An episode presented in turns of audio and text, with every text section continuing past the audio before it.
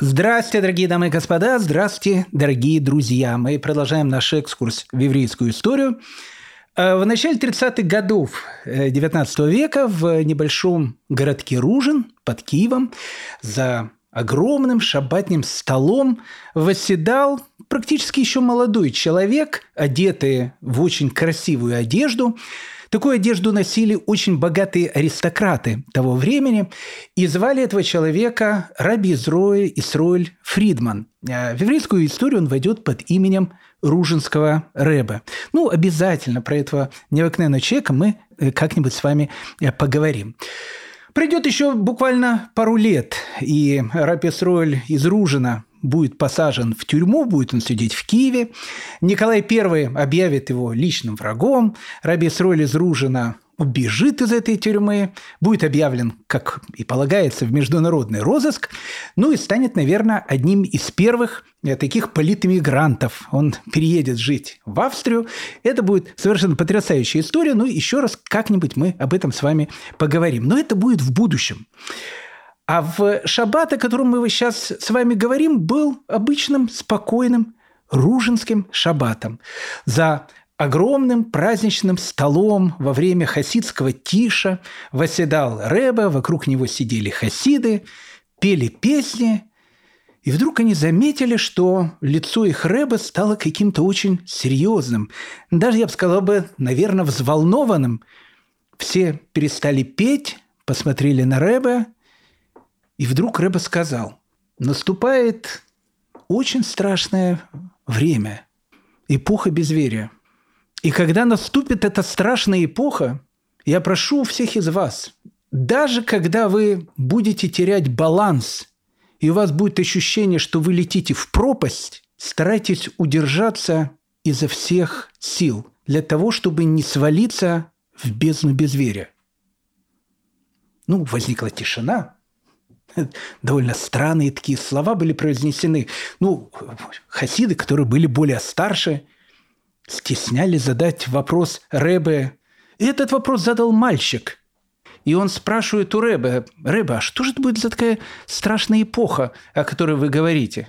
Раби Сроль из Ружина посмотрел на хасидов и на мальчика и сказал, «Представьте себе две скалы, между которыми натянут мост.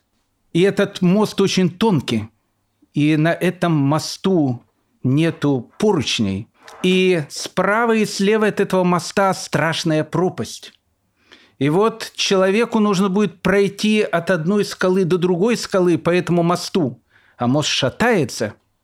Если посмотришь вправо или влево, голова закружится, и ты падаешь вниз. Мальчик посмотрел на Рэбе и сказал – Рыба – это страшно? Рабе строили дружно нет, это не страшно.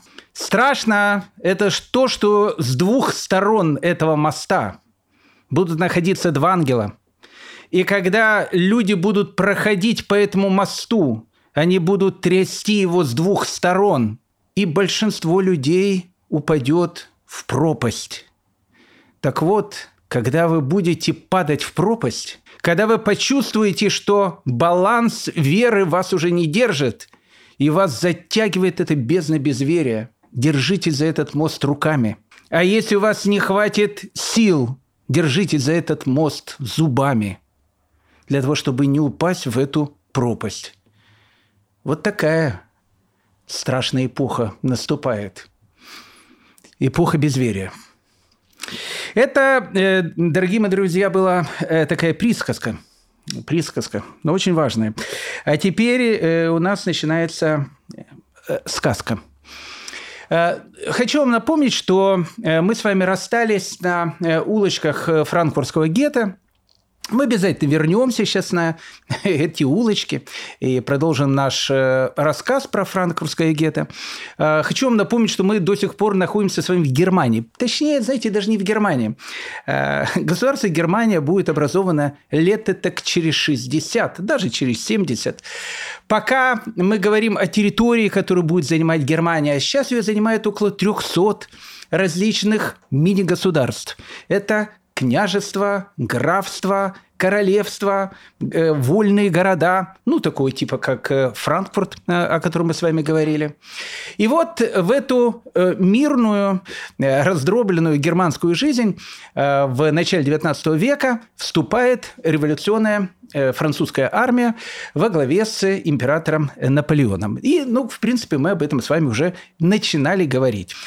И вот э, Наполеон, э, который еще пока не был императором, потом сейчас станет императором, начинает резать ту территорию, э, на которой будет сейчас э, в, в скором времени находиться государство Германия, на такие маленькие куски. То есть режет ее прямо как, знаете, повар режет пирог. А, и на территории Германии образуется гигантское количество таких, знаете, маленьких квазигосударств. А, с одной стороны, они э, независимые, с другой стороны, они полностью подчинены Наполеону. А, так вот, э, с одного из таких квазигосударств я э, думаю, что мы с вами и начнем сегодняшний наш рассказ.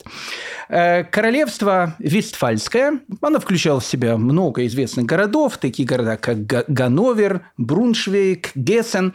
Э, столица э, Вестфальского государства был город-герой Кассель. И возглавлял Вестфальское государство человек, которого звали Жером Бонапарт. Жером Бонапарт э, был очень интересный такой человек – Э, когда он э, в 1807 году э, стал королем Вестфалии, ему было всего лишь 23 года. Это младший брат Наполеона Бонапарта. Младше он был на целых 15 лет.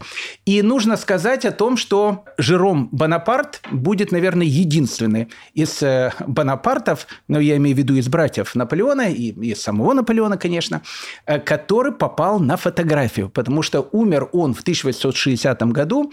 У него была жизнь, э, ну, такая настолько э, необыкновенная, что, опять же, можно про его жизнь снимать целые сериалы. Э, и умер он уже будучи маршалом Франции. Так вот, э, в 1852 или 1853 году ему сделали э, его фотографию. Поэтому, кстати, очень хорошая фотография. Поэтому мы можем видеть, если хотите, загуглите, посмотрите фотографию родного брата Наполеона, Жером Бонапарта. Но в тот самый момент Жером Бонапарту всего лишь 23 года. За свои 23 года он уже успел накуролесить. В 1801 году, опять будущий еще мальчик, мальчиком, он вместе с генералом Леклерком отправляется на Гаити. Вы, кстати, были? Не были на Гаити. Но вот э, Жером Бонапарт туда как раз направляется. Он был какое-то время на Гаити, и потом генерал Леклерк решил его э, послать как бы гонцом в Париж с какой-то очень срочной депешей. И вот э, молодой этот мальчик, Жером Бонапарт, садится на корабль, э, и тут прям, знаете, как э, в, э, в приключенческих фильмах за его кораблем начинают гнаться английские корабли, он от них убегает, потом ветер, ветер дует не в ту сторону, которую нужно. Ну, в общем, как бы там ни было, его корабль пристал к берегам Америки. И так Жером э, Бонапарт очутился в Соединенных Штатах Америки. Очутился он в городе Герои Балтимора как-то начал там э, обживаться, э, жить, э, по-английски болтать. И познакомился с очень э, такой прелестной девушкой, которую звали Элизабет Паттерсон. Она была э, дочкой местного э, балтиморского купца. Э, предложил ей то, что называется «руку и сердце». И женился.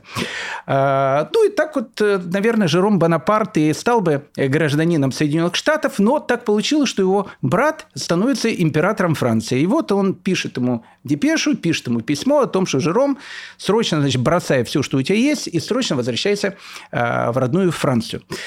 Э, ну, Жером Бонапарт пишет брату о том, что он уже, в принципе, обзавелся семьей. Там он сказал, какой семьей? Ты сейчас брат императора. В общем, все, бросай, уезжай. Э, он уезжает. Э, Элизабет Паттерсон, она была тогда беременная, сказала, дорогой, когда же ты вернешься? Он сказал, дорогая, я обязательно вернусь. Ну и, конечно, верь этим Бонапартам. И не вернулся. А вот у его жены Элизабет Паттерсон родился сын, которого тоже назвали в честь папы Жеромом Бонапартом Паттерсон Андерсоном. И отсюда, кстати, начинается э, американская династия Бонапартов. Э, хочу сказать, что э, правнук Жером Бонапарта Он умер, кстати, в 1920 году. А до этого э, он был э, министром военно-морских э, сил Соединенных Штатов и какое-то время был генеральным прокурором Соединенных Штатов при президенте Франкле Рузвельте, младшем.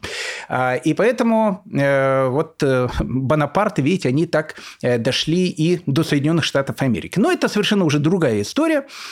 Э, Жером Бонапарт э, возвращается в Европу. Э, брат ему говорит, тебе нужно будет жениться. Он говорит, как же, брат, я женат. Может, говорит, мне в ислам перейти, чтобы там двух-трех жен иметь? Он говорит, нет, в общем, разводи своей женой. Он пишет ей там письмо о том, что он с ней развелся и женится на дочери короля Фридриха, которую звали Екатерина. И вот, когда образовалось это новое квазигосударство под названием Вестфальское королевство, Жером Бонапарт Эдуард, он, в общем, в 23 года вместе со своей второй молодой женой э, становится ее э, королем. Э, жизнь у него была там в Касселе, ну, совершенно потрясающая. Ну, 23 года, повеса такой, балы, в общем, ну, такая высокосветская жизнь.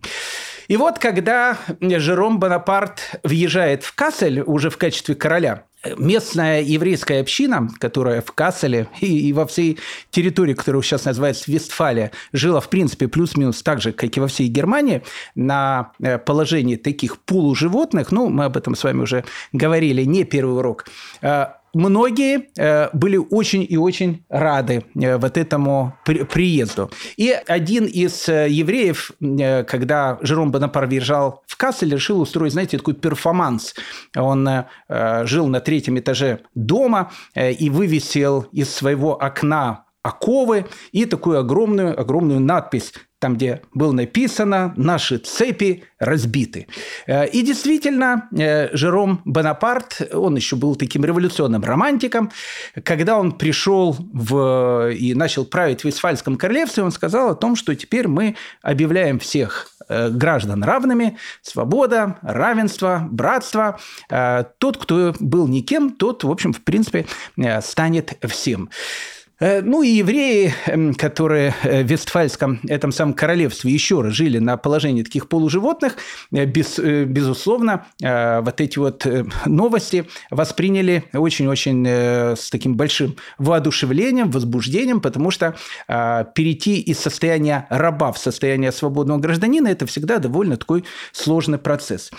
Как бы там ни было, одним из первых декретов Жерон Бонапарта все поданные нашего королевства, следующие закону Моисея, будут пользоваться в нашем государстве теми же правами, вольностями и свободами, какие предоставлены прочим нашим поданным. Революция. Обратите внимание, э, Тут э, вот в этом э, заявлении Жером Бонапарта э, такая вот вещь, которая была очень-очень важна для этого времени, и она вообще будет нам очень важна для нашего дальнейшего повествования. Видите, евреи тут названы не евреями, они названы следующие закону Моисея. Ну, по двум причинам. Во-первых, многие из просвещенных немецких евреев – просили не называть себя евреями, а просили называть себя израильтянами. А с другой стороны, э, вот в новом вот этом государстве Наполеона, и мы об этом еще безусловно будем говорить, евреи э, не должны быть отдельной нацией. Они должны быть французами, немцами, я не знаю, там, тем э, государством, в котором они живут, Моисеево вероисповедание. Но об этом, опять же, чуть позже.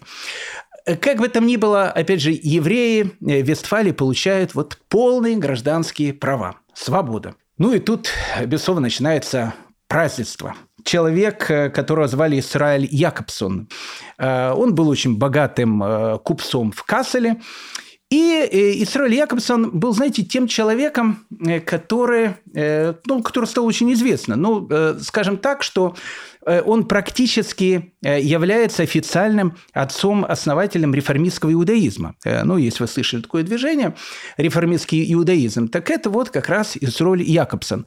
И, и с ним нам обязательно надо будет познакомиться, потому что многие дальнейшие вещи нам будет мало тогда понятны. Э, так вот, Израиль Якобсон э, – человек, который пытался, ну, скажем так, настолько реформировать еврейский образ жизни, то есть в идее Исроиля Якобсона э, было, как бы главная его идея заключалась в том, что евреи, они должны слиться вообще с немцами, стать немцами, немцами Моисеева вероисповедания. Опять же, если они хотят немцами Моисеева вероисповедания, кто не хочет, тот просто станет немцами. Ну, то есть, самая главная идея, которая есть, это идея не внезапной, как это хотел Наполеон, а такой постепенной э, ассимиляции. И у Исроли Якобсона было ну, много таких всяких идей. Вот он считал, что, э, к примеру, если еврейские дети в школе будут заниматься э, вместе с немецкими детьми, то они друг друга научат многим разным хорошим вещам. Допустим, еврейские дети, они станут вот как немцы. А немецкие дети, пообщавшись с еврейскими детьми, они, в общем, как бы Э, хорошо будет относиться к евреям. И вот э, в 1801 году он создает такую школу в городе э, Зезене, в которой у него училось 40 еврейских учеников, 20 нееврейских учеников. Школа была очень известная. Спрашивается вопрос, почему христиане отдавали своих детей в такую полуеврейскую школу. Ну, ответ тут очень простой, потому что, а, школа была бесплатная, э, давала э, общежитие, давала где проживать, э, кормила детей, и плюс еще ко всему этому давала прекрасное образование. Поэтому Исроль Якобсон еще до приезда Жерома Бонапарта, он уже проводил свои эксперименты по такой, ну, то, что называется, частичной еврейской ассимиляции. Вот, в частности, своей школы в Зейзене. И вот, когда Жером Бонапарт Э, становится королем Вестфалии, он издает э, следующий закон, э, в котором говорит о том, что все евреи, которые, в принципе, проживают на территории Вестфальского королевства, они подобно всем другим поданным, должны будут создавать свои консистории. Консистории э, – это, опять же, изобретение Наполеона, э, точнее, даже французской революции, но, если быть более точно, Наполеона. Когда э, каждая религия, она имеет свою консисторию, ну, опять же, то, что у нас сейчас будет называться главным раввином, там, или, не знаю, там, главным священником, главным мулой, точно так же, как мы это видим в разных странах. Так вот, э, должен быть некий такой совет, то, что называется консистория, которая будет руководить всеми еврейскими делами. Ну и главой, понятно, этого совета э, назначает Исроиля Якобсона.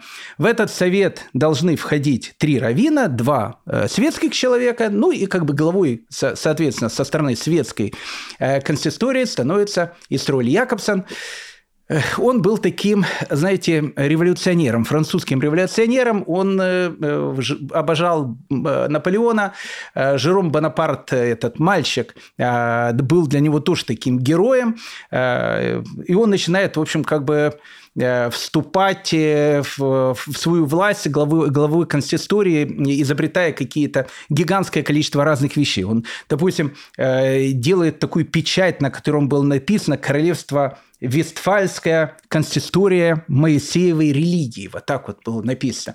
А, он приказывает себе шить такую совершенно потрясающую такую рясу, которая была сделана из черного сукна. На ней золотыми нитками были вышиты 10 заповедей. Ну, в общем, выглядело это очень-очень так необыкновенно. И вот э, после создания консистории Исроль Якобсон э, во главе с делегацией вестфальских евреев приходит во дворец к Жером Бонапарту, э, ну и э, происходит их этот самый диалог, когда э, Исроль Якобсон говорит о том, что Жером Бонапарт похож на короля э, Кира, который в свое время освободил евреев из вавилонского изгнания.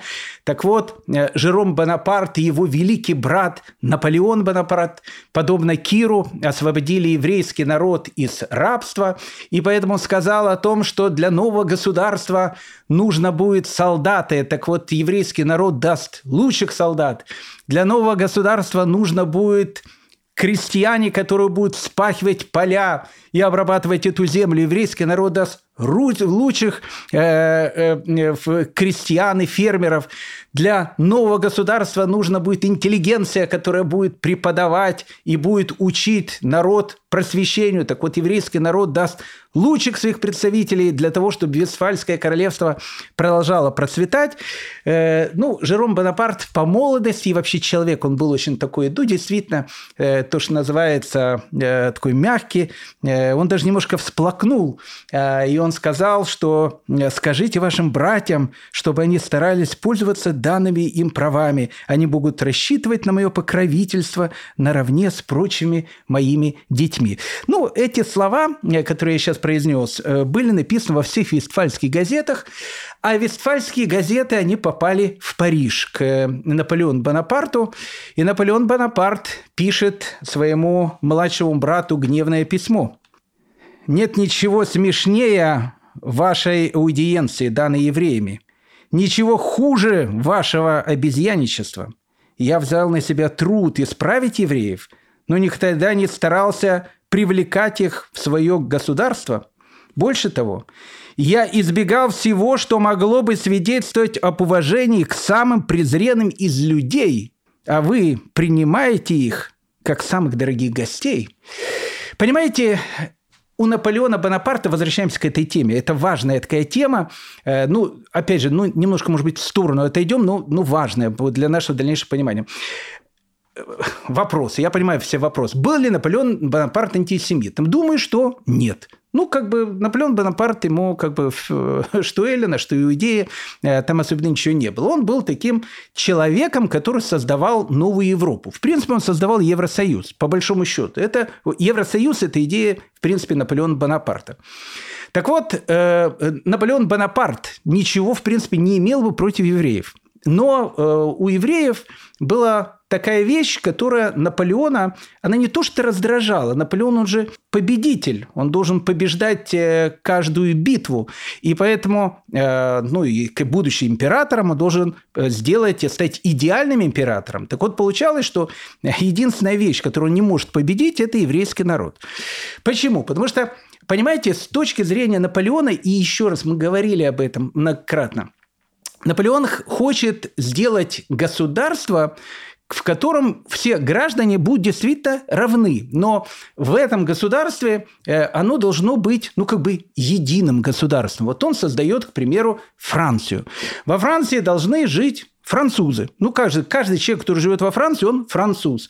У него есть права, у него есть обязанности, у него есть там полные свободы, он может делать там все, что угодно. Теперь, Наполеон был человеком, я не скажу, что он был атеистом, но он был человеком совершенно нерелигиозным, ему на все это, ну, прошу прощения, плевать далеко было и на, на католическую церковь, и на протестантскую, и на еврейскую тем более. Так вот, э, ну, для Наполеона самое важное, э, что было, чтобы в государстве как бы все были французы, ну, а дальше, ну, как бы каждый дома делает, что он хочет. Ну, как бы один человек там футбол смотрит, э, другой человек там, не знаю, политикой занимается, а третий человек, не знаю, на гитаре играет. Ну, в общем, дома делай все, что ты хочешь. Поэтому ты хочешь идти в католический костел, иди в католический костел. Ты хочешь идти в протестантскую кирху, иди в протестантскую кирху. Ты хочешь идти в синагогу, иди в синагогу. Но не должно быть такого, что в французы на территории Франции будет народ, который говорит, мы как бы мы граждане Франции, но мы евреи. Для Наполеона такого, понимаете, по определению быть не может. То есть как бы, если ты гражданин Франции, ты гражданин Франции. Если ты говоришь, я еврей, значит, ты не гражданин Франции. А кто ты? -то? Я не знаю, кто ты. Тогда вон отсюда. Поэтому э, это первая вещь. Вторая вещь. Все граждане Франции, опять же, с точки зрения Наполеона, если, опять же, мы говорим о государстве, в котором все имеют э, там абсолютно равные права, все граждане Франции, они, в общем, как бы, ну, они могут э, и должны жениться друг на друге. Ну, как бы не может быть такого, что э, один скажет, я не женюсь или не выхожу замуж за другого. Второй вопрос понятно, что католик никогда не женится на православном, православный никогда не женится на католике. Ну, в принципе, в принципе, Наполеона это тоже мало интересует, потому что с точки зрения Наполеона в Европе будущего, как он ее видит, и правительски смотрел, церковь и вообще любая религия, она будет играть второстепенную, может быть, пятистепенную какую-то роль. Поэтому все граждане его государства, еще раз, должны быть людьми полностью свободными, они должны иметь, опять же, там полные права, в общем, все это они должны иметь, то, о чем мы с вами говорим. Но при всем при этом, при всем при этом, не должно быть такого, что кто-то скажет э, кому-то о том, что э, я не женюсь или не выхожу замуж за другого. Почему? Потому что ну, вот, вот я вот такой. Это, это вторая вещь. Третья вещь, которую Наполеон вообще не понимал. Если человек живет во Франции, он должен говорить о том, что он патриот Франции. Если он патриот Франции, у него нет никакого отечества, кроме Франции. Ну, то есть, ну, как бы Франция – это его отечество. Когда человек приходит в синагогу и три раза в день говорит, что Всевышний верни нас в землю Израиля, и земля Израиля – это наш дом, из которого мы были изгнаны, и куда мы хотим вернуться обратно, то какой же ты гражданин? Тогда, тогда еще раз. Либо ты еврей, и еврей – это национальность, которая живет во Франции, тогда она никаких прав не должна иметь. Ну, по, по одной простой причине. Раз ты еврей, будь евреем. Создавай свое еврейское государство. Пускай у тебя там будут какие-то права и обязанности. У нас живут французы. Либо ты француз, иудейского вероисповедания. Вот отсюда идет эта и вещь, о которой тут написано. Моисеева вероисповедание. Обратите внимание, даже в этих эдиктах Жерома евреи никогда не называются евреями. Они называются э, э, как бы граждане Моисеева вероисповедания. Поэтому не то, что Наполеон был э, антисемитом, э, он просто привык побеждать. А у него был единственный народ на территории его огромной империи, который он создавал, который он победить не мог. Ну, то есть, как бы все становятся французами, а евреи остаются евреями. И э, Наполеон объявил войну евреям. Не в смысле евреям как евреям, а в смысле евреям, которые считались евреями. Он хотел, чтобы они считали себя французами. Поэтому, когда Жером Бонапарт начинает, опять же, Вестфалия заигрывать э, там э, с евреями, говорить о том, что приезжайте в наше государство, что его еще возмутило.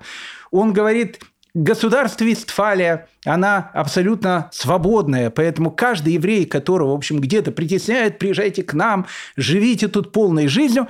Наполеона это возмутило. Почему? Потому что ведь его-то задача не в том, чтобы привлекать евреев, которые жили бы как евреи. Его задача сделать так, чтобы евреи перестали быть евреями. Он их не собирается не убивать, ничего. но просто, чтобы они перестали быть евреями и стали французами. И больше ничего. И вот э, Жером Бонапарт, опять же, который создает консисторию, о котором мы с вами говорили, главой этой консистории он э, избирает э, Исраэля Якобсона. Еще раз, как мы сказали, отца основоположника реформистского иудаизма.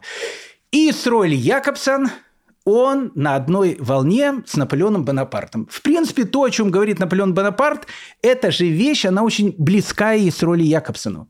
И вот, когда он становится главой консистории, э, он попросил Жерома Бонапарта, он сказал, э, уважаемый там э, господин там Жером, если вы мне даете вот полные свободы э, делать в Вестфалии то, что хочет сделать ваш брат, я с ним ну, вот полностью на одной волне, э, и, в общем, я буду это начинать делать. Ну, Жером говорит, слушайте, бейте с головой псенку, делайте, что хотите, главное, чтобы все вот на еврейской улице было спокойно. И Исроль Якобсон, э, он становится, как бы, если так можно сказать, министром по делам евреев Вестфалии. Один из первых законов, э, который издает Констистория, э, опять же, из роли Якобсон, он говорит о том, что нам нужно теперь, ну, ну что нужно сделать для того, чтобы э, еврей перестал быть евреем? Ну, как бы нужно в первую очередь реформировать еврейские ритуалы. Почему? Потому что Исроль Якобсон считал, что они, ну, как бы тоже выделяют евреев. А евреи не должны выделяться от общества. Ну, как бы э, одни соседи идут в церковь, а другие идут в костел, третьи идут в кирху, а евреи идут в синагогу. Ну, в принципе, как бы все это должно быть ну, как бы, ну, похожи друг на друга. Ну, и, и кирха, и костел там, и синагога. То есть, ну, как бы, ты куда идешь? Я иду в синагогу, а я иду в кирху. И, в принципе, и кирха, и синагога – это, ну, некие такие культовые э, заведения, ну, типа клубов. Э, то так, во всяком случае, это видит Исроль Якобсон. Поэтому он говорит, что один из первых его указов закрыть все, э, допустим, молельные дома в Касселе, а там были, знаете, маленькие такие синагоги, в которых собирались люди, молились, и э, объявляет о том, что отныне каждый еврей Касселя, если он хочет молиться, он должен молиться в большой центральной синагоге. И в 1810 году он строит эту гигантскую центральную синагогу Касселя, э, где будут молиться э, все евреи. Ну, так как э, центральная синагога Касселя, она должна походить и на кирху, и на костел, а какой же костел? То, что называется без органа. Какой русский без баяна, какой костел без органа. И, в общем, ну, в общем, и нужен орган. И он ставит этот орган э, в синагогу. И ну, оно звучит теперь красиво. Вообще, синагога в Касселе, она больше похожа не на синагогу, она тоже уже больше похожа на кирху. Ну, как бы, ну, это же культовое сооружение, орган. Теперь, раз есть орган, э, значит, должен быть хор мальчиков. Хор мальчиков, которые будут петь.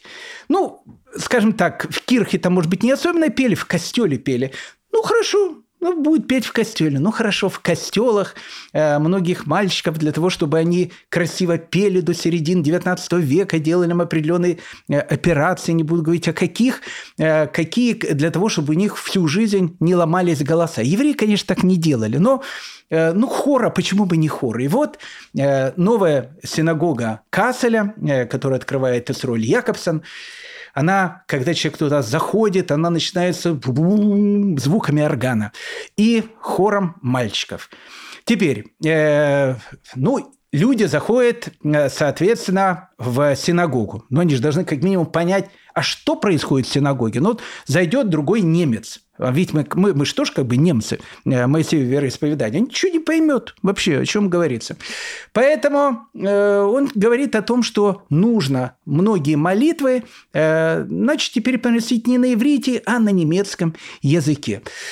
Э, ну, как бы люди начинают немножко там возмущаться. Э, ну, как бы евреи они пишут там э, письмо, целое большое письмо королю Жерому о том, что, слушайте, мы как бы все понимаем, свобода, равенство, братство, но а плюрализм мнений, ну, как бы там все закрыли, теперь какая-то это вот непонятная синагога там с органом, с хором мальчиков. Ну, Жером Бонапарт берет трубку телефона, звонит, ну, соответственно, Эсроль Якобсон, говорит, ну, мистер Якобсон, как дела? Все нормально, Ваше Величество. Жалуется.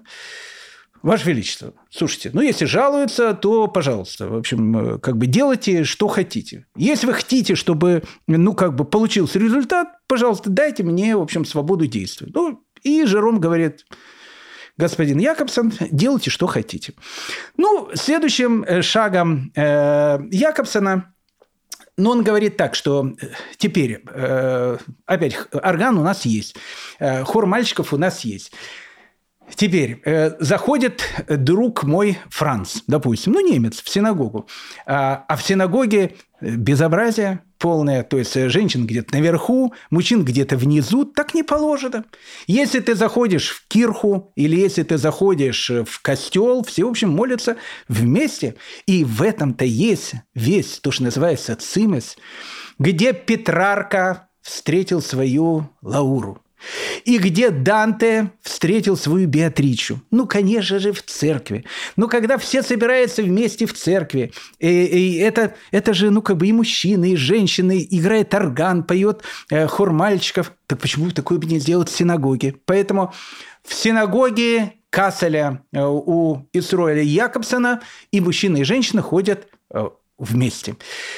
Теперь э, головной убор – ну, головной убор, э, скажем так, кипа. У евреев э, этот обычай, это обычай, который начал, ну, так вот э, действительно укореняться где-то это к веке 16 но уже к 19 веку это был ну, всеобщий обычай, кто ходил без кипы, тот, в общем, был, в принципе, не наш. И Исроль Якобсон говорит, ну, как-то тоже это неправильно. Ведь, ведь в принципе, э, человек, который приходит э, там, в костел или в э, кирху, он же там без головного убора ходит. Так зачем и евреи должны ходить в головном уборе? Но он, кстати, не против был кипы. Он сказал так, что, в принципе, кто хочет ходить в кипе, ходить в кипе. Кто хочет ходить без кипы, ходите без кипы. Ну, дальше больше. Ему начинают спрашивать, ну хорошо, а у нас есть люди, которые вообще уже, э, ну, там, практически нерелигиозные, там, неверующие, там, все, им тоже ходить в синагогу? Ходите. Ну, а если они там шаббат не соблюдают, кашрут не соблюдают, ну и что? Ну, как бы синагога, она же не то, что там это какая-то религия или не религия. Вот, ну, у каждого немца есть, в общем, то, что близко ему по душе. Одни немцы ходят в клуб, который называется «Костел», другие немцы ходят в клуб, который называется «Кирха», евреи ходят в клуб, который называется «Синагога».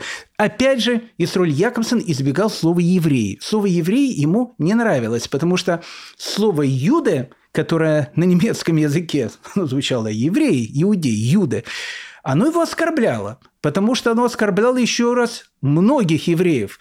Э, потому что Юда – это ну, вот Юда, это какой-то вот еврей, это тот, который отличается от всех, это человек гонимый всеми, он немец Моисеева вероисповедания. Ну, следующий закон, э, который делает Исруль Якобсон, он решает закрыть еврейские хедеры. Ну, скажем так, еврейские школы, где мальчиков учили быть евреями. Потому что в новом государстве не может быть школ, где мальчиков будут учить быть евреями. Не то, что он против того, чтобы еврей знал какие-то вещи, свои истории и так дальше, но как бы, но он должен быть в первую очередь немцем. Поэтому Исроль Якобсон говорит о том, что в принципе, каждый э, э, человек, он должен э, теперь учиться не в хедере, хедеры все закрыты, ну, закон издается, консистория еврейская издает закон закрыть полностью все хедеры. Теперь все еврейские дети будут учиться в, вместе с немцами в отдельных школах, можно делать и еврейскую школу. Он, кстати, не против этого. Но в этой школе должны быть немножко еврейских предметов, на немецком языке, безусловно. И обязательно э, немцы должны преподавать немецкие предметы. Почему? Потому что дети должны вырасти ну, вот, полными такими, то, что называется, немцами. Э, вот тут вот как раз в это самое время и возникает та вещь, которую еще, кстати, очень интересная. Я сейчас читал лекции в, в, в Испании, в Толедо очередной раз. И, ну, и мы гуляли там с ребятами, для которых я там эти лекции читал. И они ходят по Толеду, и мне говорят, слушайте, Раф говорит, слушайте, почему тут одни эти Магендавиды, одни эти шестиконечные звезды. Вот везде посмотришь, везде шестиконечные звезды. Э, это что, еврейские? Но почему не тогда на костелах?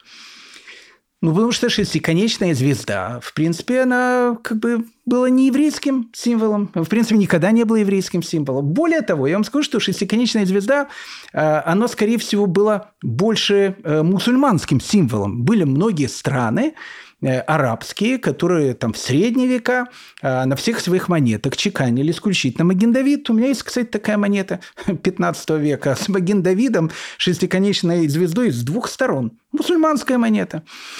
Э, ну и в Европе Маген-Давид, в общем, это была шестиконечная звезда, была довольно известна такой, как бы таким символом.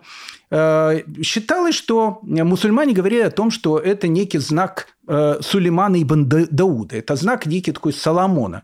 В Европе считалось, э, думаю, что взяли они тоже, скорее всего, от мусульман, это считалось, ну, как бы неким таким символом э, удачи, процветания, счастья. Поэтому, ну, шестиконечные звезды, если вы приглядитесь, гуляя по средневековым каким-то улочкам Европы, вы увидите много культовых сооружений, где будет шестиконечная звезда.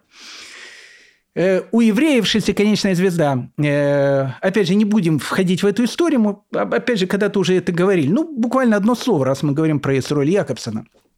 Так вот, у евреев шестиконечная звезда, она стала э, символом общины в одном единственном городе, в Праге.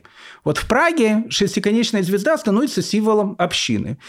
Ну и потом она, как бы, пражская община, она была очень известная. Как бы там ни было, э, когда к началу XIX века такие товарищи, как Исроэль Якобсон, говорят о том, что э, мы строим ну, как бы новые синагоги. Синагоги совершенно нового типа. Так вот, когда человек подходит к кирхе, что он видит? Крест. Когда человек подходит к костелу, что он видит? Крест. Когда человек подходит к синагоге, что он видит? Дырку от бублика. А так быть не должно. У евреев должен, должен быть тоже знак, который, в общем, как бы каждый будет, в общем, говорить, вот это еврейский знак. И в Германии, в принципе, на синагогах начинают вешать Меген Давид. Я не скажу, что он плохой знак, неплохой знак.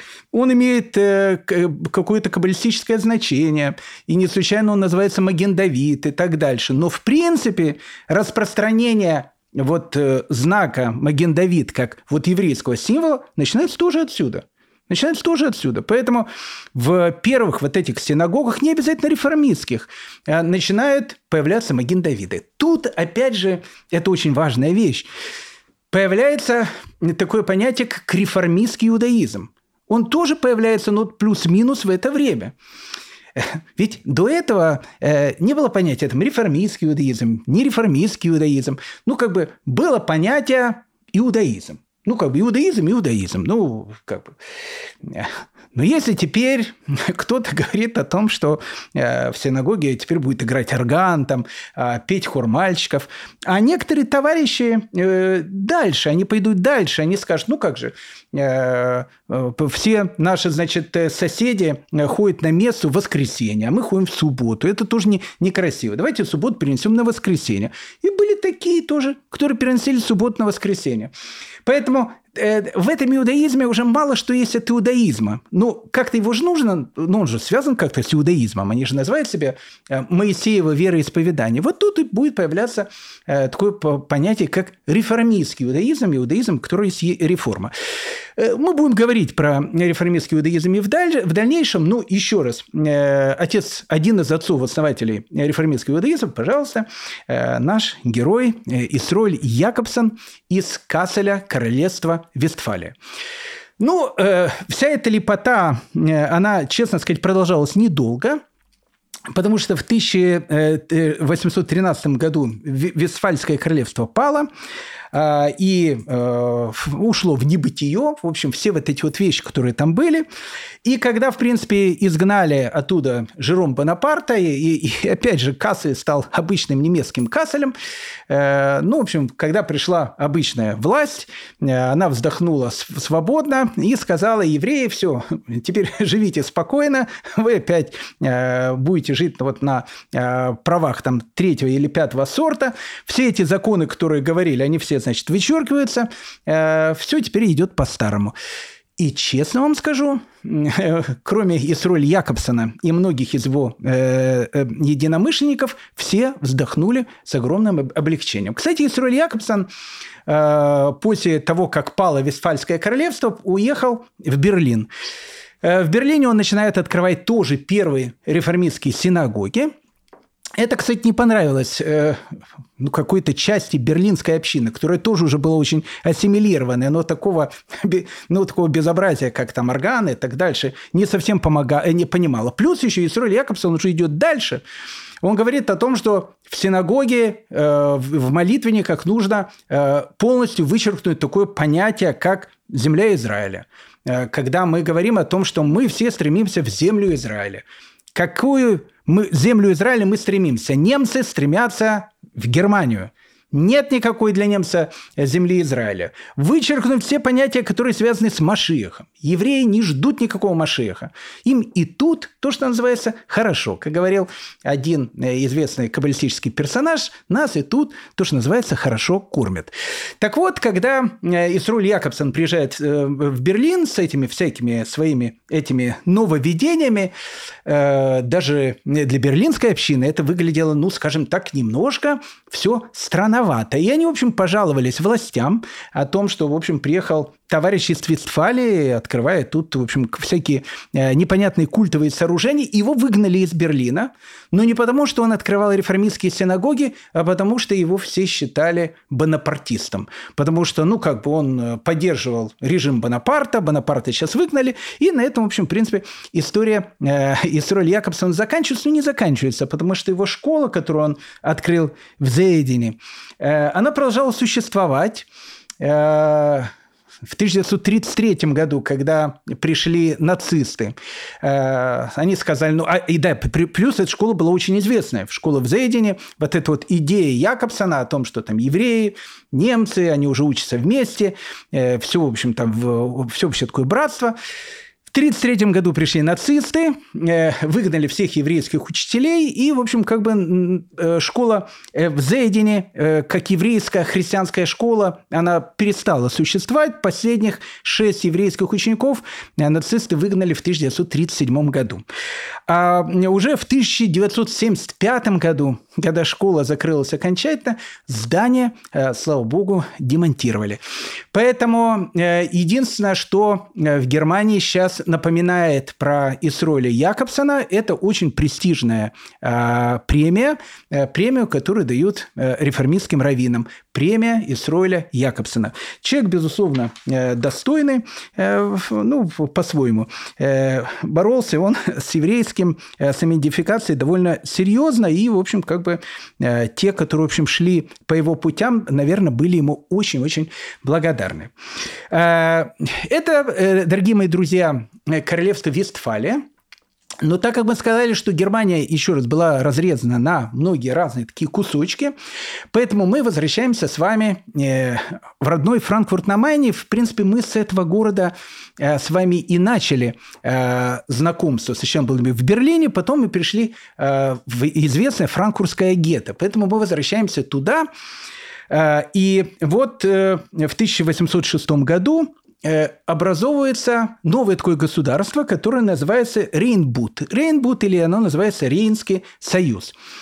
А, Рейнский союз – это тоже такое большое квази-государство, а, так как, в принципе, э, Священная Римская империя германской нации или Первый рейх со столицей Веной а, перестает существовать, и э, с этого момента будет э, образовано новое государство, которое в XIX веке будет называться Австро-Венгрией. Так вот, те владения, которые были в этой Священной Римской империи германской нации, они объединяются в некий такой большой союз, который называется, опять же, Рейн Финский союз, ну, опять же, квази-государство, э, протектом которого является Наполеон Бонапарт. Ну, то есть, понятно, э, государство, которое э, ну, полностью подчинено где-то Франции, но, с другой стороны, имеет какие-то, ну, какие-то определенные признаки того, что оно независимо. В Рейнском союзе э, на 1811 год проживало 14,5 миллионов человек. Это очень много. Включал Рейнский союз себя. Э, четыре королевства, пять великих герцогств, 13 просто герцогств. 17 княжеств, и все вот это вот вместе э, как бы образовывал вот это вот странное э, э образование, которое называется Рейнсбунд. Э, Франкфурт на Майне, который всегда был неким таким вольным городом, э, в 1806 году тоже становится частью Рейнского э, союза. Надо сказать, что к 1806 году во Франкфурте, к сожалению, ушли те люди, которые очень и очень влияли на общину Франкфурта. В 1805 году, за год э, до этих событий, умирает главный раввин Праги Раф Пинхас Гурвиц. Э, мы о нем с вами говорили на нашем прошлом уроке, и до этого еще говорили. Э, человек, который входит в еврейскую историю под именем Баль Афла. А за шесть лет до этого э, умирает, наверное, один из самых э, необычных таких э, франкфуртских раввинов – о котором мы тоже с вами начинали говорить, но как бы прервались, а надо обязательно о нем сказать. Э, человек, которого звали Раф Натан Адлер. Раф Натан Адлер – это ну, как бы целая страница вообще в еврейской истории XVIII века, и не только XVIII века. Необыкновенный человек, который Э, ну вот как, знаете, как метеор пролетел на, над э, небосводом, оставил какой-то огромный свет, и этот свет э, продолжает на нас действовать до сих пор. Ближайшим учеником Рафнатана Адлера стал человек, которого звали Маше Сафер, который войдет в еврейскую историю под именем Хатам Сафер. Хатам Сафер в начале XIX века будет одним из лидеров вообще шкинадского еврейства. Мы Хатам Сафере, безусловно, с вами поговорим чуть позже. Так вот, Э, за шесть лет до этих событий, э, когда Франкфурт становится частью Рейнского союза, э, как мы сказали, умирает Натан Адлер, вот этот вот необыкновенный человек, который жил во франкфуртском гетто. Раф Натан Адлер родился в 1741 году во Франкфурте. Он был коренной, не знаю, как сказать, коренной франкфурец, наверное. Э, так, наверное, как-то будет более правильно сказать. А его, кстати, учителем был человек, которого звали Рав Давид Шиф, о котором тоже можно много говорить. Он становится вторым главным ашкенадским раввином Англии. Он жил в Лондоне, и, в общем, Рав Давид Шиф – это тоже отдельная история. Так вот, Рав Давид Шиф был, э, ну, скажем так, главным э, учителем и человеком, который очень-очень повлиял на вообще на мировоззрение, на все Натана Адлера. Э, Натан Адлер э, был, э, во-первых, в первую очередь каббалистом. В свое время в, во Франкфурт приехал человек, которого звали Рафхаем Мудаи. Он приехал из земли Израиля.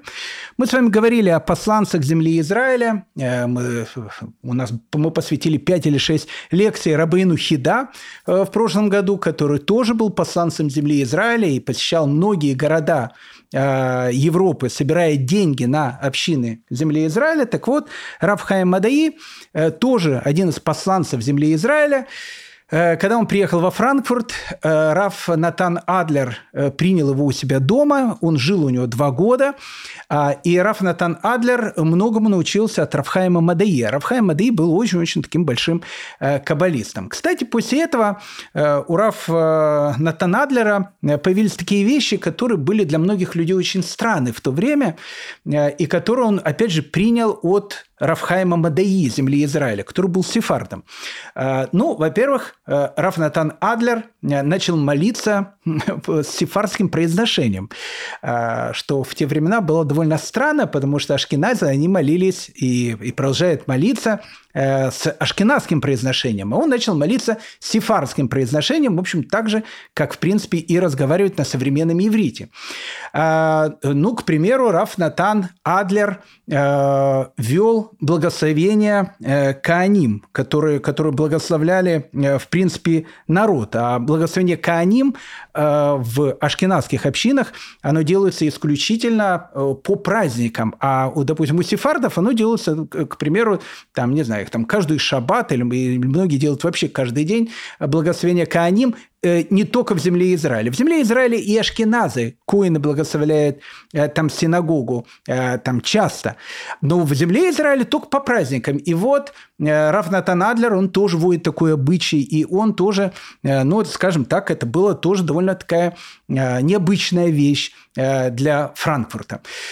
Плюс еще Рафнатан Адлер создает такую каббалистическую школу. И Э, еще раз, Рафмаше Сафер, будущий Хатам Сафер, становится одним из ближайших его учеников. Э, Раф Натан был ну, необычным человеком. Он э, имел очень большой дом, он был человеком не бедным. Э, и в, в своем доме он каждую вещь объявил эфкером. Что такое эфкер? Эфкер, он скажет, что вот каждая вещь, которая находится в моем доме, она объявляется бесхозной. Почему? Потому что так как его дом был открыт 24 часа в сутки, а э, дом Датана Адлера действительно был открыт 24 часа в сутки, поэтому каждый там нищий, бедный э, мог э, совершенно спокойно войти в дом Рафнатана Адлера и, в общем, спокойно открыть холодильник, там, не знаю, покушать, потом уйти. Поэтому для того, чтобы, не дай бог, э, человек э, что-то случайно не забрал из дома, и это не считалось воровством, э, Рафнатан Адлер объявил, ну, в общем, все находящееся в его доме эфкером. Ну, то есть, как бы не принадлежащее никому. Есть известная эта история про Натана Адлера. Правдивая история совершенно. Когда однажды там зимой Раф Натан Адлер в своем большом доме, он там учится, и вдруг он видит, как один человек э, заходит к нему в сарай и, и начинает, э, начинает забирать оттуда э, дрова. А эти дрова ну, в общем, красть дрова начинает. А эти дрова Рафнатан Адлер еще не успел объявить эфкером, то есть ничейным. И он как бы от, открывает окно и кричит ему, это эфкер, эфкер, эфкер, то есть это ничейный, ничейный, в общем, забирай. Тот вор там уже не знает, что делает, там бросил эти дрова, э, смотрит, куда убежать, он стоит за этим забором, Рафнатан Адлер выходит, дает ему эти дрова и говорит, слава богу, говорит, знаешь, что я успел объявить эти дрова э, ничейными, потому что, не дай бог, ты бы смог э, из-за этого там своровать. Э, это не сказки. Ну, то есть, ну так, так Рафтан, Раф Натан Адлер жил. Ну, такой вот необычный человек был. Но так как Раф Натан Адлер в первую очередь был каббалистом, скажем так, ну, франкфуртская община на него смотрела э, с подозрением. Э, ну, как в свое время с подозрением смотрели на Рамхаля. Не то, что как бы в его вещах было что-то не то. Хотя, опять же, молился он как-то странно, сефарским каким-то произношением, э, благословение Кааним и вот постоянное изучение Кабалы. Это всегда пугало. Ну и в 1779 году э, франкфуртская община ну, не то, что она, не дай бог, там, на Натан Адлера там херем сделали, или там э, как бы э, выгнала его из общины, она скажет, что она запрещает, э, особенно молодым людям, посещать дом э, Рафна Танадлера. Пожалуйста, Раф Танадлер хочет прийти в синагогу, пускай, значит, приходит в синагогу, там, в общем, молится со всеми, но, в общем, в его доме непонятно, что происходит, там люди говорят, какая-то кабала, в общем, все. А про него начинает же рассказывать огромное количество разных историй. Ну, э, кстати, многие из этих историй рассказывает сам Хатам Сафер. А поверьте мне, дорогие друзья, Хатам Саферу можно доверять полностью. Э, Хатам Сафер рассказывает, э, к примеру, историю, э, свидетелем которой он был сам. Там произошел какой-то случай во франкфуртском гетто. Опять же, я не буду всю эту историю рассказывать, потому что она длинная. И в конце концов закончилось тем, что полиция должна была прийти в дом Рафнатана Адлера и конфисковать оттуда свиток Торы. Э, ну, в общем, и вот полиция, значит, приходит в дом Раф Натана Адлера. Опять же, это Хатам Сафер описывает. То есть, еще раз, Хатам Саферу верить можно. Э, и он описывает вот эту вот историю. Э, Раф Натан Адлер берет, значит, свиток Торы – становится посреди комнаты, обнявшись с этим свитком Торы. Полиция ходит по всему дому со словами, где Рафнатан Адлер и где Тора. И Хатам Сафер и другие, которые сидят, говорят, мы его не видели, не знаю. А он стоит в центре комнаты, вот так вот, обнявшись, значит, этим свитком Торы. Они покрутились, покрутились, обходили вокруг него, там никто его не видел, а, и ушли. И вот, э, ну, как бы про Рафнатана Адлера таких историй рассказывали огромное количество. А, Плюс еще, еще раз, э, вместе с этим это был человек, ну, совершенно необыкновенный. Опять же, я не, не уверен, кстати, что это история Хатам Сафера, но э, тоже история одного из его учеников. Очень, опять же, правдивая история. Его однажды э, пригласили в какую-то, э, ну, далекую, там, не знаю, деревню, ферму, э, для того, чтобы он приехал э, к какому-то бедному человеку на обрезание его ребенка. И равно Танадлер, это была зима, холодно, Э, вместе, значит, с возницей, который вез его, э, сели, значит, и поехали в эту деревню. Ну, ехали не целую ночь, устали, утром, значит, прошло обрезание, и, в общем, когда прошло обрезание, все люди, значит, сидят за столом, там, отмечают, смотрят, а там Равна Танадлера нету. Слушай, туда-сюда. В общем, нету его ну, начинает его искать. Вышли на улицу и смотрят, э, значит, Рафна Танадлер стоит, значит, около там лошадей, которые там стоят, и переминает, значит, с ноги на ногу, так подпрыгивает от холода. И люди, они там вообще в, в шоке, они говорят, э, уважаемые раввины, что вы тут делаете рядом с лошадьми? И он говорит, да ничего страшного, просто э, кучер, э, ну, с которым мы ехали, он скажет, что он хочет э, зайти буквально на пару минут э, в это вот здание, ну, в этот, в этот дом, потому что он очень, очень устал. Немножко там поесть, все. И я ему скажу, что я поохраняю лошадей. Ну, видимо, он, говорит, уснул. И поэтому, так как он не вышел, ну, в общем, я стою с этими лошадьми. Ну, там все в шоке, хотят этого кучера будить. Он сказал, если вы кучера разбудите, я, значит, сразу просто от вас уезжаю. Он там устал и так дальше. Ну, и, в общем, сменяли друг друга, следили за этими лошадьми, чтобы уважаемый Раф Натанадлер зашел и, в общем, кушал вместе со всеми. Вот такой был человек необычный. Э, ну, скандалы во Франкфурте, э, они, в общем, ну, не то что разгорались, но, скажем так, на него смотрели еще раз э, с таким подозрением.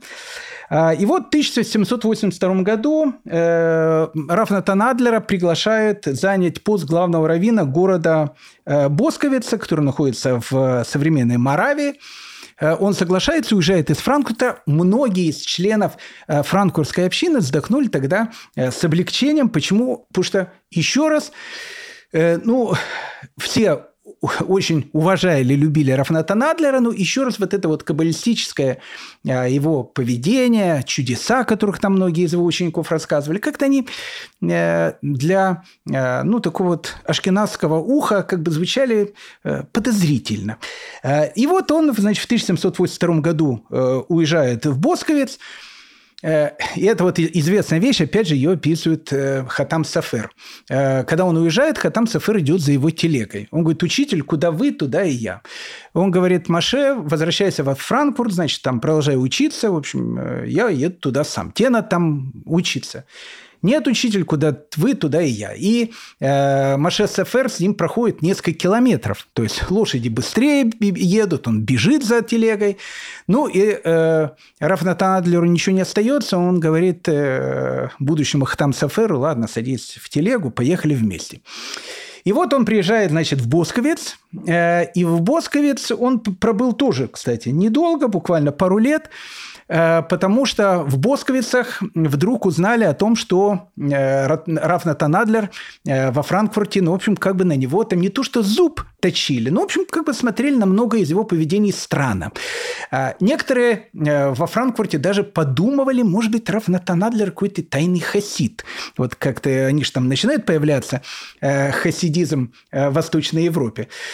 Ну, в общем, э, с Босковец, э, Босковецкая община, э, там через не два, три года он был раввином, как обычно, срок три года был.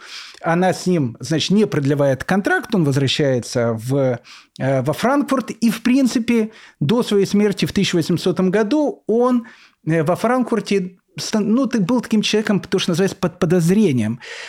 Э, ну и, как у нас обычно бывает, э, он умирает в 1800 году. Э, через некоторое время франкфуртская община, она говорит, ничего себе, какой гигант жил в нашем городе. И он становится ну, вот с этого момента одним из символов Франкфурта. Поэтому, если мы говорим о Франкфурте, сейчас мы, конечно же, говорим про Раф Натана Адлера. Кстати, Раф Натан Адлер – ничего никогда не записывал, э, потому что он считал, что после того, как записали устную Тору э, Раби Гуда Анаси, больше ничего записывать, в принципе, и не нужно. И как бы Талмуд есть, Шульханарух есть, больше ничего писать не надо, поэтому он никогда ничего не записывал. И многие из учений Рафнатана Адлера мы знаем через его ученика Хатам Сафера, который нам, в принципе, все эти вещи передал. Так вот, дорогие мои друзья, к чему я это все говорю? Э, когда в 1806 году э, город э, Франкфурт на Майне становится независимым, не то что независимым, он становится частью этого Рейнбунда, Рейнского союза, и опять же, он ну, не под властью Франции, но еще раз, Наполеон Бонапарт, он считается как-то как бы протек, не как бы, а протектором этого союза, то есть главой этого союза. То есть к тому моменту, э, когда должны начинаться и во Франкфурте происходить все, все эти вот реформы по наполеоновскому образцу, гиганты, которые жили во Франкфурте, они уже ушли. В 1800 году Раф Натан Адлер, в 1805 году Раф Пинхас Гурвиц. Э, главой Ренсбунда становится человек, которого звали Карл Дельберг – и вот Карл Дельберг э, начинает думать, а что же делать э, с вольным городом Франкфуртом. А в вольном городе Франкфурте как бы в отличие от большинства, скажем так, земель Германии, Франкфурт всегда был, ну, таким серьезным центром еврейской учености. Там было вот это известное франкфуртское гетто, узкая, которая два раза горела в XVIII веке. Э, мы говорили о том, что э, евреи жили там ну, вот, на положении таких полурабов. При всем при этом, при всем при этом, во франковском гетте, гетто жили люди, которые своими мыслями парили до пределов Вселенной. То есть это были какие-то гении, которые там жили в этой тесноте, грязи. Евреев не допускали в городские парки, Э, потому что считали о том, что евреи не имеют права заходить в городские парки. Они могли вот ходить только вот по этим грязным улочкам своего гетто. Мы говорили о том, что гетто запрещалось строить вширь, поэтому оно росло вверх, из-за этого, опять же, были постоянные там пожары и так дальше. Э, и вот 1806 год, и э, Карл э, Дальберг, который понимает о том, что Франкфурт теперь как бы, ну, формально как бы он не Франция, но ну, неудобно уже, чтобы в государстве, э, в котором протектор Наполеон, э, было гетто. Ну, еще раз, мы видели э, отношение Наполеона к евреям, но отношение Наполеона к гетто было однозначным. Ну, то есть, как бы он считал, что это безобразие. То есть, он, может быть, евреев, как евреев, не очень, как иудеев, он их не очень любил, но, в принципе, как такие вот вещи, что там гетто, все он считал, что это в общем, средневековье, революция революция, значит, с этим поборола, и как-то надо было что-то с этим делать.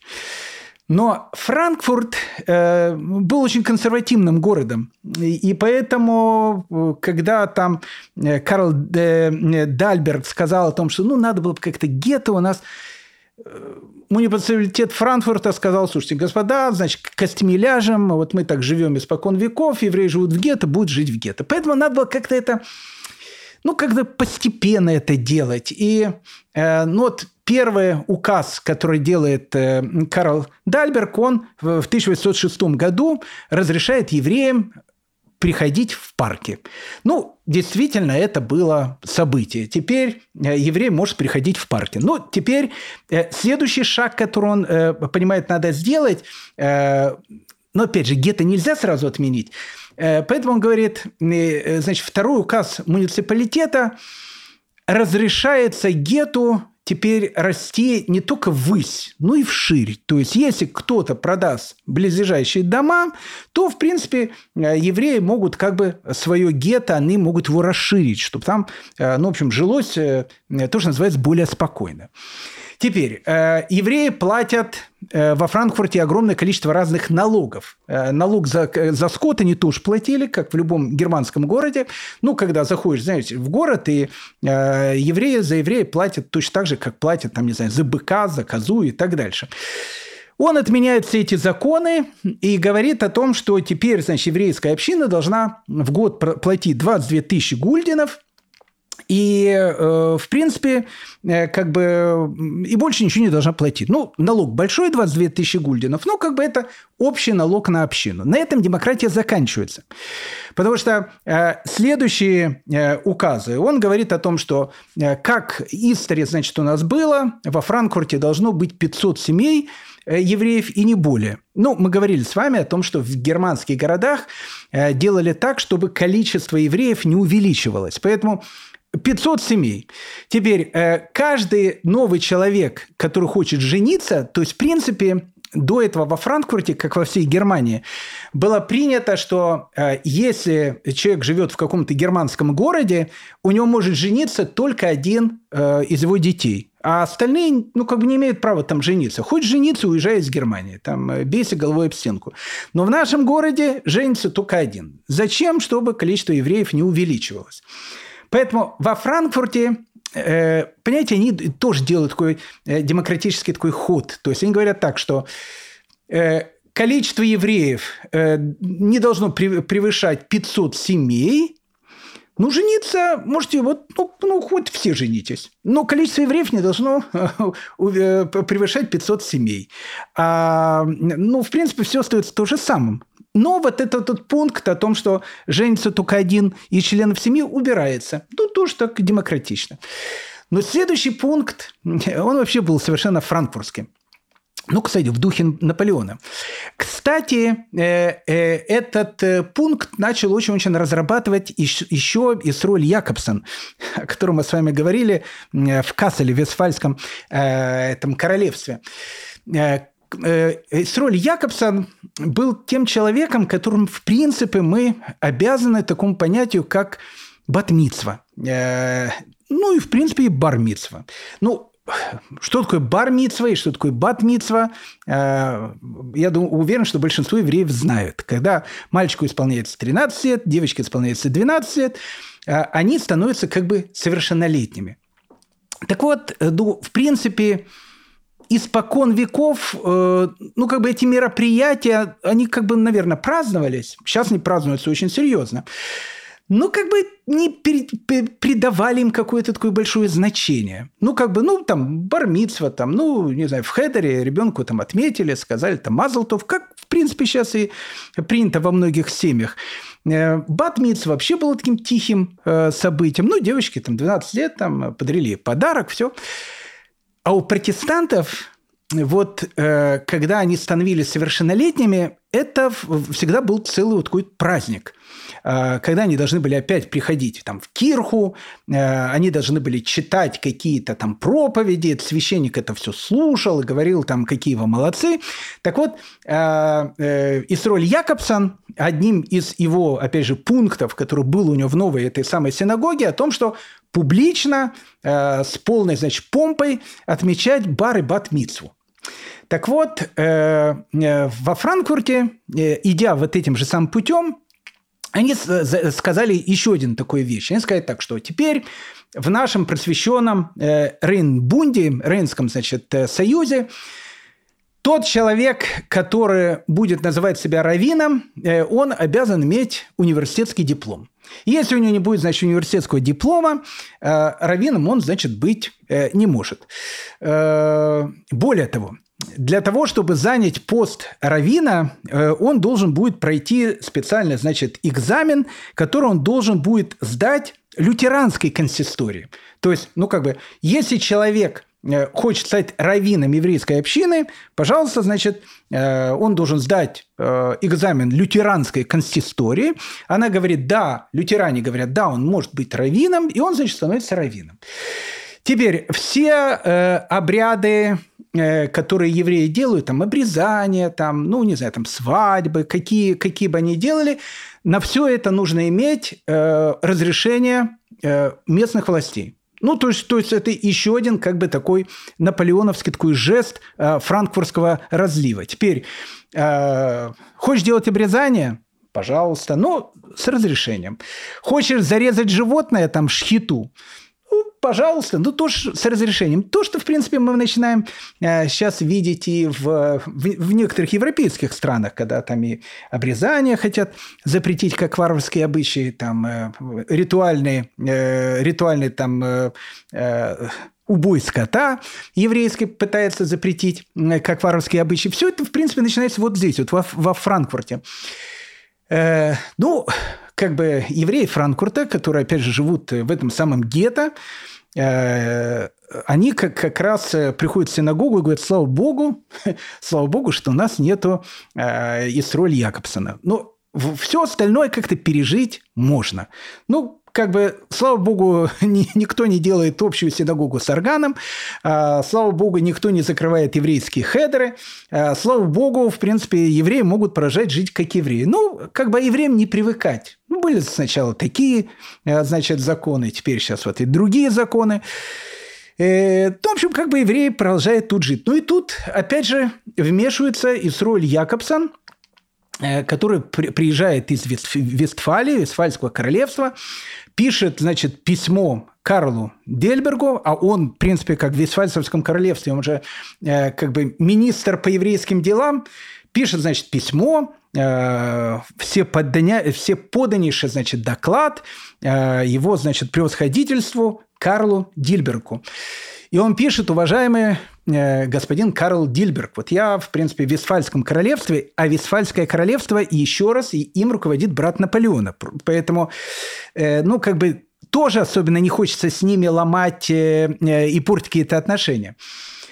Он говорит, ну, слушайте, ну, у вас там полное безобразие происходит. Ну, смотрите, э, что значит, что еврейский, значит, раввин должен сдавать экзамен в лютеранской консистории? Ну, у нас же братство и равенство. Мы все, значит, немцы разного, значит, э, как бы вероисповедания. Ну, как бы вы же под Наполеоном или, или, или вы не, не под Наполеоном. Тогда надо уже нам как-то разбираться в этих отношениях. Ну, если вы, значит, как под Наполеоном, ну, хорошо, тогда давайте издайте закон, пускай, значит, теперь каждый лютеранский пастырь э, будет сдавать экзамен в Сорбоне у католических священников. Ну, если так, то давайте и так. Ну, а почему бы нет? Теперь э, вы говорите о том, что э, как бы вы отменили этот сенс, что один еврей может э, там жениться, э, ну, только одного сына, значит, э, как бы женить. А на самом деле оставили в, этот количество 500 семей. Ну хорошо, сделайте тогда и у христиан 500 семей, ну и у католиков, и у протестантов. Ну, господа, если мы, опять же, говорим э, о свободе, равенстве и братстве, э, мы тоже против того, что там евреи отдельная нация и так дальше, они немцы, э, иудейского вероисповедания. Ну, что это такое? Ну, понятно, что Рейнский союз, Рейнбунд – он э, там, э, может быть, прошу прощения, может быть, не очень реагировал на слова какого-то главы консистории, который находится в Висфальском королевстве. Но Исроль Якобсон человек очень такой, э, ну, крикливый. Он такой революционер. Иди, знаешь, сейчас до Наполеона еще дойдет. Там начнутся эти скандалы. Ну, и тут начинается, вы знаете, во франкфуртской общине э, вот эти вот... Э, ну, еще поползновения, там, отменять, не отменять, что делать, там, э, такие вот скандалы уже начинают идти. Ну, и тут, э, тут, ну, тут надо это сказать. Ну, это потрясающая вещь совершенно. Тут в бой, знаете, кто вступает? В бой вступает Гёте. Ну, Гёте.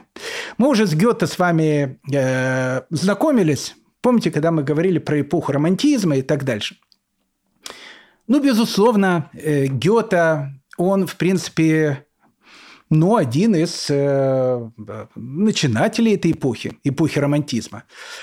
Но, с другой стороны, понимаете, Гёте – это человек немножко старого разлива. Он из Франкфурта, э, а Франкфурт, еще раз, он сам по себе город такой консервативный, понимаете? И Гёте консервативный. И вот когда начинают вот эти вот идти разговоры, а они начинают идти во Франкфурте о том, что ну что это за безобразие, там вот мы это делаем, э, значит, немцам, э, Моисею вероисповедания мы делаем так-то, так-то, так-то, э, давайте, значит, мы евреям дадим, значит, права, ведь они все немцы и так дальше. Гёте категорически против этого. Не потому, что он там э, антисемит, не антисемит. Не, ну, у него как бы и были свои понятные эти вот э, вещи. Но он человек старой закалки. И он говорит, слушайте, господа, евреи – это не религия. Евреи – это нация. Слушайте, не трогайте вы их. Ну, как бы они не хотят быть там немцами, но это нация, это не, это не веро, вероисповедание. Но ведь понимаете, тогда начинается э, вот эта вот вещь. Э, в Европе она часто э, начинается. Вот сейчас, знаете, ну, до этого было Black Lives matters. Ну, там, не дай бог тут что сказал бы, все, человек, значит, пристрелили. Потом. А потом э, начинается, значит, э, не дай бог кто-то что-то скажет про то, что, значит, есть мужчины, есть женщины, нет третьего пола. Вот я сейчас заполнял там ребенка на австралийский паспорт, там написано мужчина, женщина или иное. Ну, в общем, как бы вот сейчас вот где-то в какой-то стране возьмешь публично выступишь, что тебе ты против этого, тебе голову оторвут. Так вот, понимаете, и тогда, и тогда э, вот общее настроение, э, вот мейнстримовское настроение, наполеоновское, вот оно как раз было вот в этом направлении, о том, что евреи – это не нация, евреи – это вероисповедание, нужно нам сделать все, чтобы они как бы полностью ассимилировали, стали французами, немцами и так дальше. А Гёте – человек, он старого разлива. И он говорит, нет, евреи – это нация – и вообще он говорит, я, говорит, против смешанных браков. Ну, против смешанных браков. Ну, как бы евреи не хотят делать смешанные браки. А э, у, у Наполеона у него идея фикс какая? о том, что евреи должны разрешить смешанные браки. Это же один из вопросов, который он задает Синдриону, потому что, ну, если будут смешанные браки, ну, там два-три поколения, это Наполеон говорил, и евреи, в общем, растворятся среди французов. Поэтому надо пропагандировать у евреев смешанные браки. Гёте говорит, не надо пропагандировать смешанные браки. Евреи хотят жить так, пускай живут так. Да, но мы тогда не сможем давать им права, потому что права мы им сможем давать, когда они скажут, что они немцы Моисеева вероисповедания. Ну, не давайте им права. И вот Гёте, он становится тем человеком, который, ну, с одной стороны, вот если так почитать, так полный консерватор. Ну, там как бы вот евреи, э, как пишут сейчас в современных израильских учебниках, евреи Франкфурта, значит, боролись за свои, значит, права, и тут, значит, консерватор Гёте приходит и говорит там, не надо им ничего давать. Ну, Гёте был, в принципе, единственным нормальным человеком, который там был. Более того, Гёте пишет в своих воспоминаниях. Вот послушайте, что пишет в своих воспоминаниях Гёте. Они, евреи, имеют веру, благословляющую их на обкрадывание чужих. Ну, это нормально. Ну, то есть, как бы, ну, еще раз, я, я же не говорю, что Гёте, он какой-то там юдофил и так дальше. Ну, он тоже против иудаизма. Ну, как веры. Но все же евреи оставались избранным народом Божиим и, невзирая ни на что, жили среди нас – олицетворенным напоминанием о древнейших временах. Добавок, они были люди энергичные, обходительные, а само упорство, с каким они придерживаются своих обычаев, невольно вызывает уважение. Меня разбирало в юностью любопытство поближе узнать их обряды. Я не мог успокоиться, пока не побывал несколько раз в еврейской школе, не увидел собственными глазами их свадьбы и обряд обрезания – не составил себе представления о празднике Кущи, это Суккот. Повсюду меня встречали приветливо, радушно, подчевали и просили приходить еще. Энергия – основа для всего. Каждый еврей, как бы незначительно он не был, вовлечен в решительное и немедленное достижение цели. Это наиболее вечный народ на земле.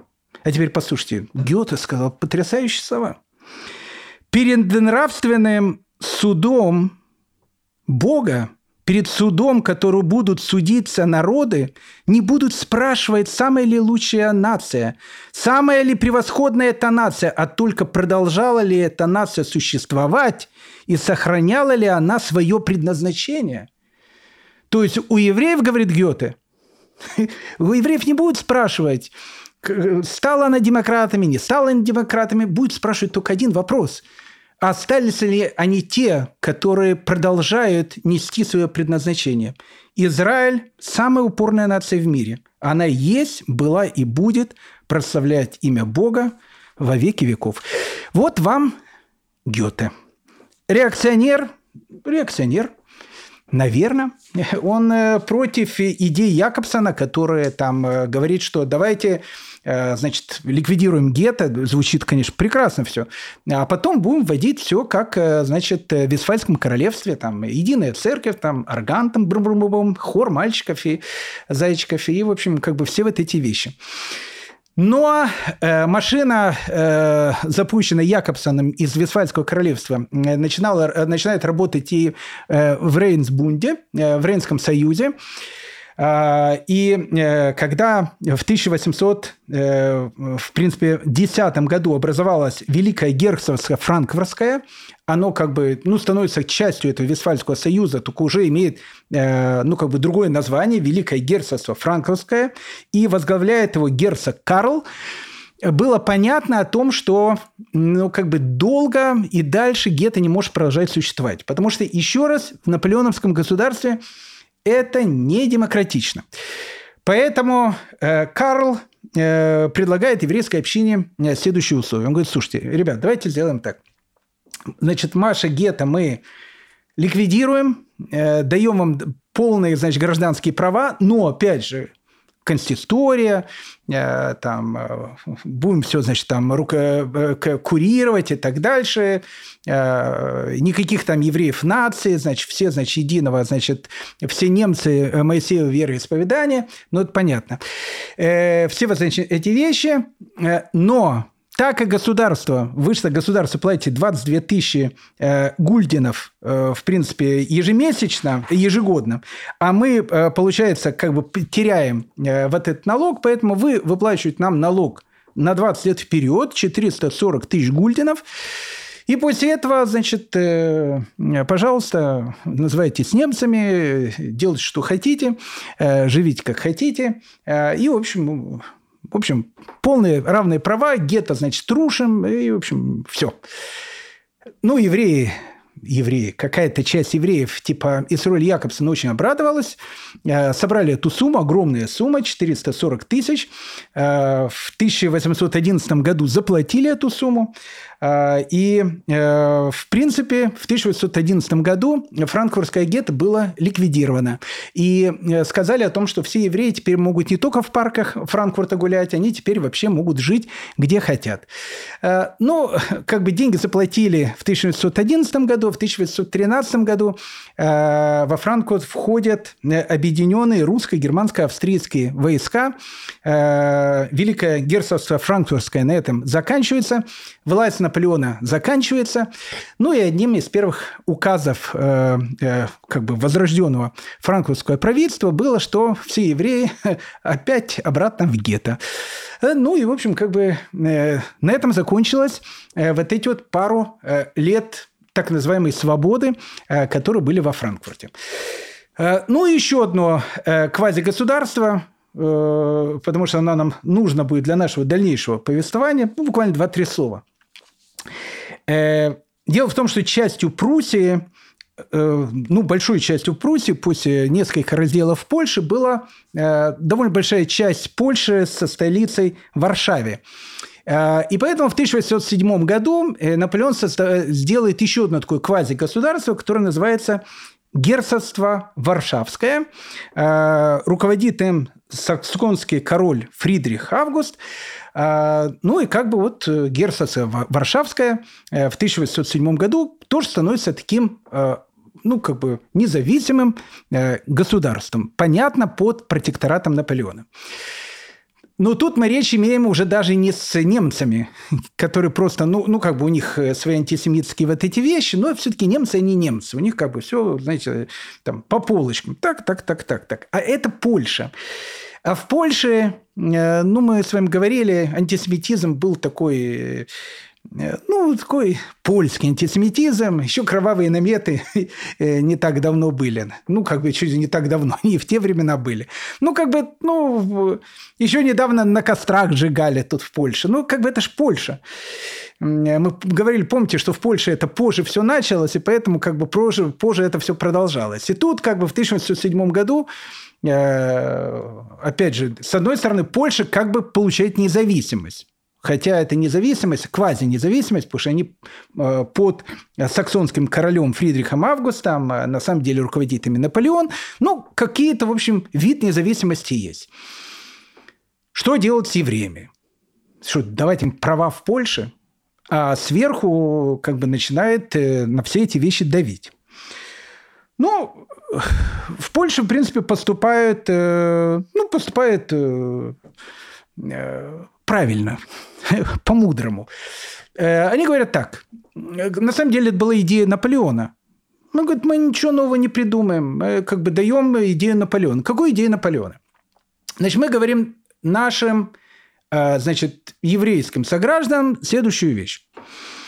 Евреи, уважаемые, э, вам дается 10 лет для того, чтобы вы стали обычными людьми. Ну, просто так написано. Слушайте, зачем мне далеко идти, если я вам зачитаю сам этот декрет. Жители нашего Варшавского герцогства, исповедующую религию Моисея, обратите внимание, это не народ, это, ну, ну так принято называть, исповедующие религию Моисея, устраиваются на 10 лет от пользования политическими правами, которые им предстояло получить в надежде, что в этот промежуток они искоренят себе сильно отличающие их от прочего населения признаки. Ну, то есть им дается 10 лет, чтобы они перестали быть евреями.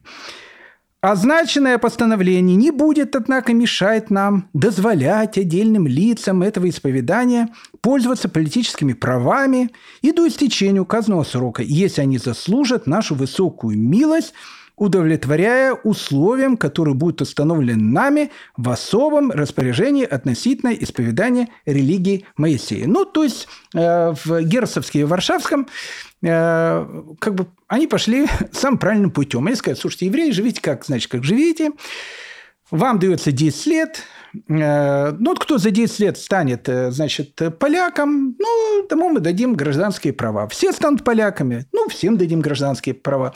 Понимаете, э, еще раз, политики, видите, в политике Наполеона нету то, что было в старые времена, потому что в старые времена ведь основной смысл какой? Чтобы евреи стали христианами. А тут уже как бы Наполеону как бы все равно. Христиане и христиане, они должны стать э, там поляками, французами, немцами. Ну, результат один и тот же, чтобы евреи перестали быть евреями. Но звучит уже как бы более модно. Э, ну, скажем так, э, еврейское население Польши, э, вот этого великого герцогства Варшавского, это были не немцы. Они, они были, ну, такие же, как на Украине, в Белоруссии. Ну, они были евреи, местечковые евреи, религиозные евреи. Слава богу, никаких вещей их не касалось. Они сказали, слава богу, нам не дают свободу, мы, в общем, в общем можем спокойно, значит, продолжать жить во, в, значит, в нашем, значит, новом государстве. Это интересно, э, буквально там через год обратилась э, в 1809 году, э, через два года, обратилась, значит, в, к правительству 17 евреев со словами о том, что мы, значит, э, э, пятилетку, значит, выполнили, перевыполнили, вы нам, значит, дали 10 лет, а вот мы за два года, посмотрите, значит, на нас. И они, значит, приходят, э, одеты полностью по-польски, говорят на польском языке, ну, как бы еврейского у нас уже как бы ничего нету, вот э, написано, надо же давать нам э, теперь, ну, как бы права. Вы же сказали, что те, которые, значит, раньше этого времени, им можно, в общем, давать права раньше. Ну и тогда э, у них э, министр юстиции Лубенский, э, он у них спросил, он говорит, ну хорошо, скажите, а вот в принципе родина евреев – это Польша или это земля Израиля? Они говорят, родина евреев – это Польша. А, хорошо. Ну хорошо, а вы э, считаете, что вот в конце концов, э, когда придет, значит, ваш Мессия и так дальше, все-таки евреи должны прийти в землю Израиля? Или уже нет никакого Мессии, никакой земли Израиля? Но они все-таки были польские евреи, даже уже ну, в такой современной одежде. Но они говорят, ну, мы вообще, в принципе, Мессию, значит, ждем, там, когда он придет, знаете, когда он еще придет, там, он говорит, ну все, ребят, видите, экзамен не прошли. Все, goodbye. Они говорят, ну как же, мы же как вот, вот э, поляки, вот, значит, одеты, все у нас, э, значит, все как положено. Нет, говорит, э, экзамен не прошли. Значит, пока у вас еще э, не Польша, э, родина, ждете, значит, каких-то мессий и так дальше, э, идите учитесь дальше.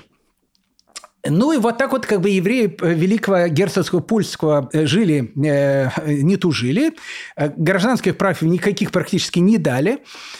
Но, с другой стороны, сделали всеобщую воинскую повинность. С 21 до 28 лет все евреи обязаны были, значит, идти в армию и служить в армии Наполеона. То есть получалось так, как бы прав гражданских у них нету, но в армию, значит, идти они должны. Теперь в армии понятно, что э, их будет уже перестраивать, э, чтобы они становились нормальными поляками, уже тут тоже называется по-армейски. Ну и тут, э, в принципе, разразился скандал. Одним из защитников евреев был человек, которому мы посвятим посвятим, безусловно, наш урок. Может быть, даже на следующем уроке о нем поговорим. Э, человек, которого звали Рафьяков Исхак, который вошел в еврейскую историю под именем Хазе Милюблин. Хазе из любви, Люблина или провидец из Люблина. Необыкновенно интересная такая, такой был человек, необыкновенно интересный. Он, он был хасидский рэбе провидец, провидец из Люблина. Мы обязательно с ним познакомимся. На этом уроке или, может быть, на следующем. Так вот, э, э, тот, кто, значит, в первую очередь выступал э, в защиту евреев, это был вот Хазель из Люблина, еще несколько а, больших равов. Они пришли к правительству и говорят, слушайте, ребят, нам не, мы хотим заявить, евреям, значит, Варшавского герцогства гражданские права не нужны. Ну, то есть, вот, вот можете нам, ну вот, вот э, все ставить как есть. Не надо нам никаких гражданских прав. Нам и так, э, так нормально, ну, как бы мы живем, как живем, там все. Не надо, только не гражданские права.